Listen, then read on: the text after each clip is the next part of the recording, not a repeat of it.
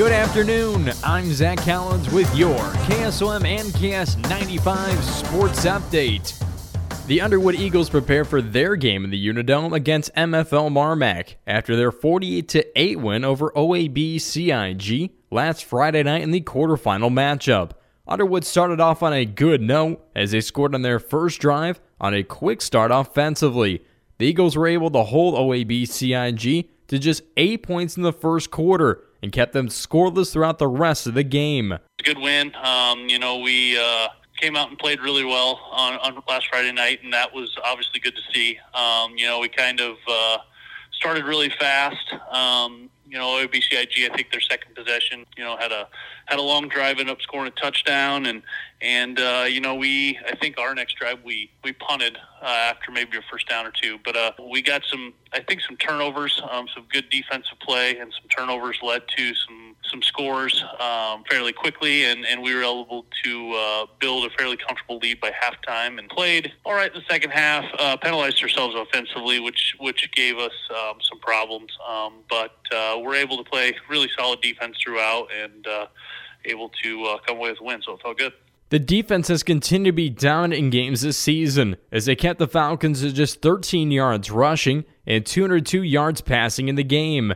Graham Jensen leads the team in tackles with 64 and in tackles for loss with 17. Sam Schoening sits right behind him with 55, and Jack Van Fossen sits at 40 and a half tackles, an interception, and a fumble recovery this season. The defense has continued to keep teams in single digits in every game since allowing 12 to AHSTW back on September 15th. This Underwood defense has had consistency by their side all season long, and it shows in every game up to the Unidome. Yeah, our defense, uh, you know, has played really, really well for you know most of the season. Um, we had high expectations for our defense. We brought a lot of uh, experience back on that side of the ball. You know, I thought defensively, like I said, I, I think our, the defensive side of the ball kind of carried us there to, to start the year offensively. You know, we kind of found our groove and, and caught up a little bit. But um, we, we put together a pretty good plan each week, I think, and, and the kids – to their credit, are you know pretty locked in and, and, dialed in on the plan. And yeah, you know, at the end of the day, it's about them going out and executing um, what we what we've coached them to do, and and they've done a fantastic job of that now for for 11 weeks. And hopefully, we can keep putting good plans together and, and executing them at a high level and keep giving ourselves a chance to win. Looking ahead, Underwood is taking on a very physical team of MFL Marmac in the Unidome. The Bulldogs primarily rely on the ground game, as they've had over triple their passing yards in their running game. Powell leads in the rushing game with 869 yards and 11 touchdowns, while Quinn McGo sits right behind him with 826 yards rushing and 7 touchdowns. That combination is one that is hard to stop, but the game plan for Underwood remains the same. Yeah, I don't. I don't think we'll change too much. Obviously, they're a really, really good defense. Um, you know, giving up very few points um, throughout the course of the year.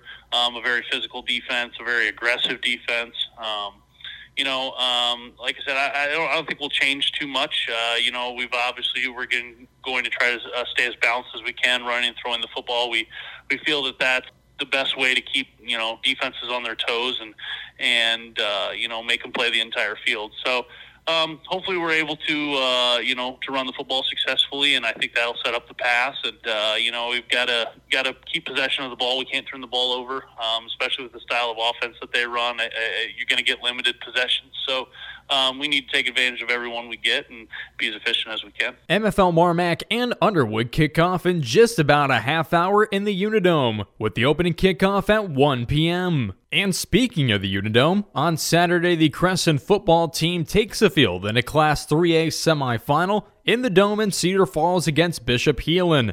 The Panthers are 11 0 this season, and Bishop Heelan is 10 1. Tom Robinson has more. Creston rallied from a 19 0 deficit to defeat Webster City 50 27 in the quarterfinals last week. The Panthers head coach Brian Morrison says they didn't make any adjustment but placed their players in the correct positions to make plays. Morrison says it's been a fun year and is glad they get another week of practice.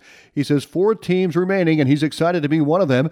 Next up is Bishop Heelan. Morrison describes them as big kids that move fast. You're not going to see any slouches. You know, the last two weeks in the playoffs. I don't think in 3A, and um, now you're seeing like the elite come to the top, and they're definitely one of them. Um, very impressed with their skill kids, and obviously their quarterback's a very special player. So um, we'll have our hands full. Um, they're definitely going to get their yardage, but you know we got to make sure we minimize as much as we can.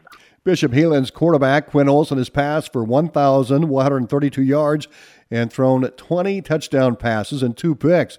The senior also leads the rushing attack with 904 yards rushing for an average of 7.7 yards per carry. He's just very athletic. He can run the football.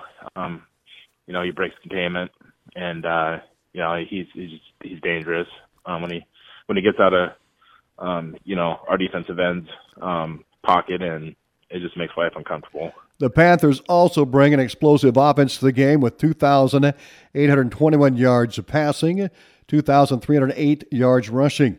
And the Panthers come from behind victory over the Webster City indicates this potent Creston offense. Creston enters the semifinals with the second highest touchdowns with 64.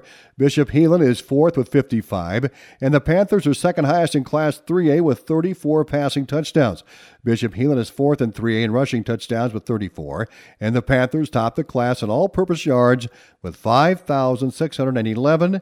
First in 3 in passing and receiving yards with 2,821. Heelan is fourth in rushing yards at 2,000. 593. And both teams are tied for second in Class 3A with 15 interceptions.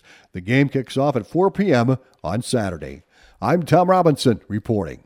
And speaking of semifinal football action, let's take a look at yesterday's game between West Hancock and Madrid as West Hancock won 39 to 14.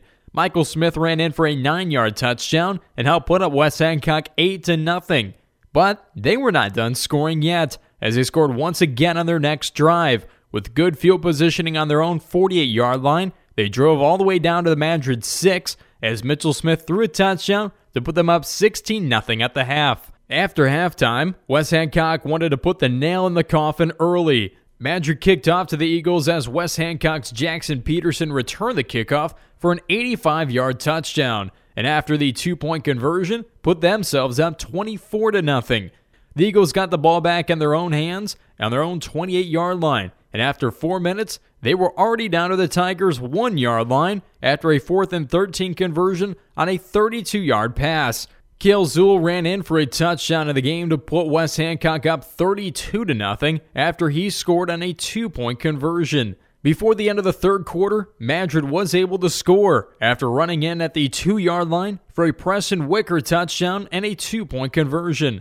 West Hancock came all the way back in the fourth quarter as they were able to utilize their rushing game to their advantage and not only take time off the clock, but score once again on another touchdown rush by Zul to go up 39 to 8.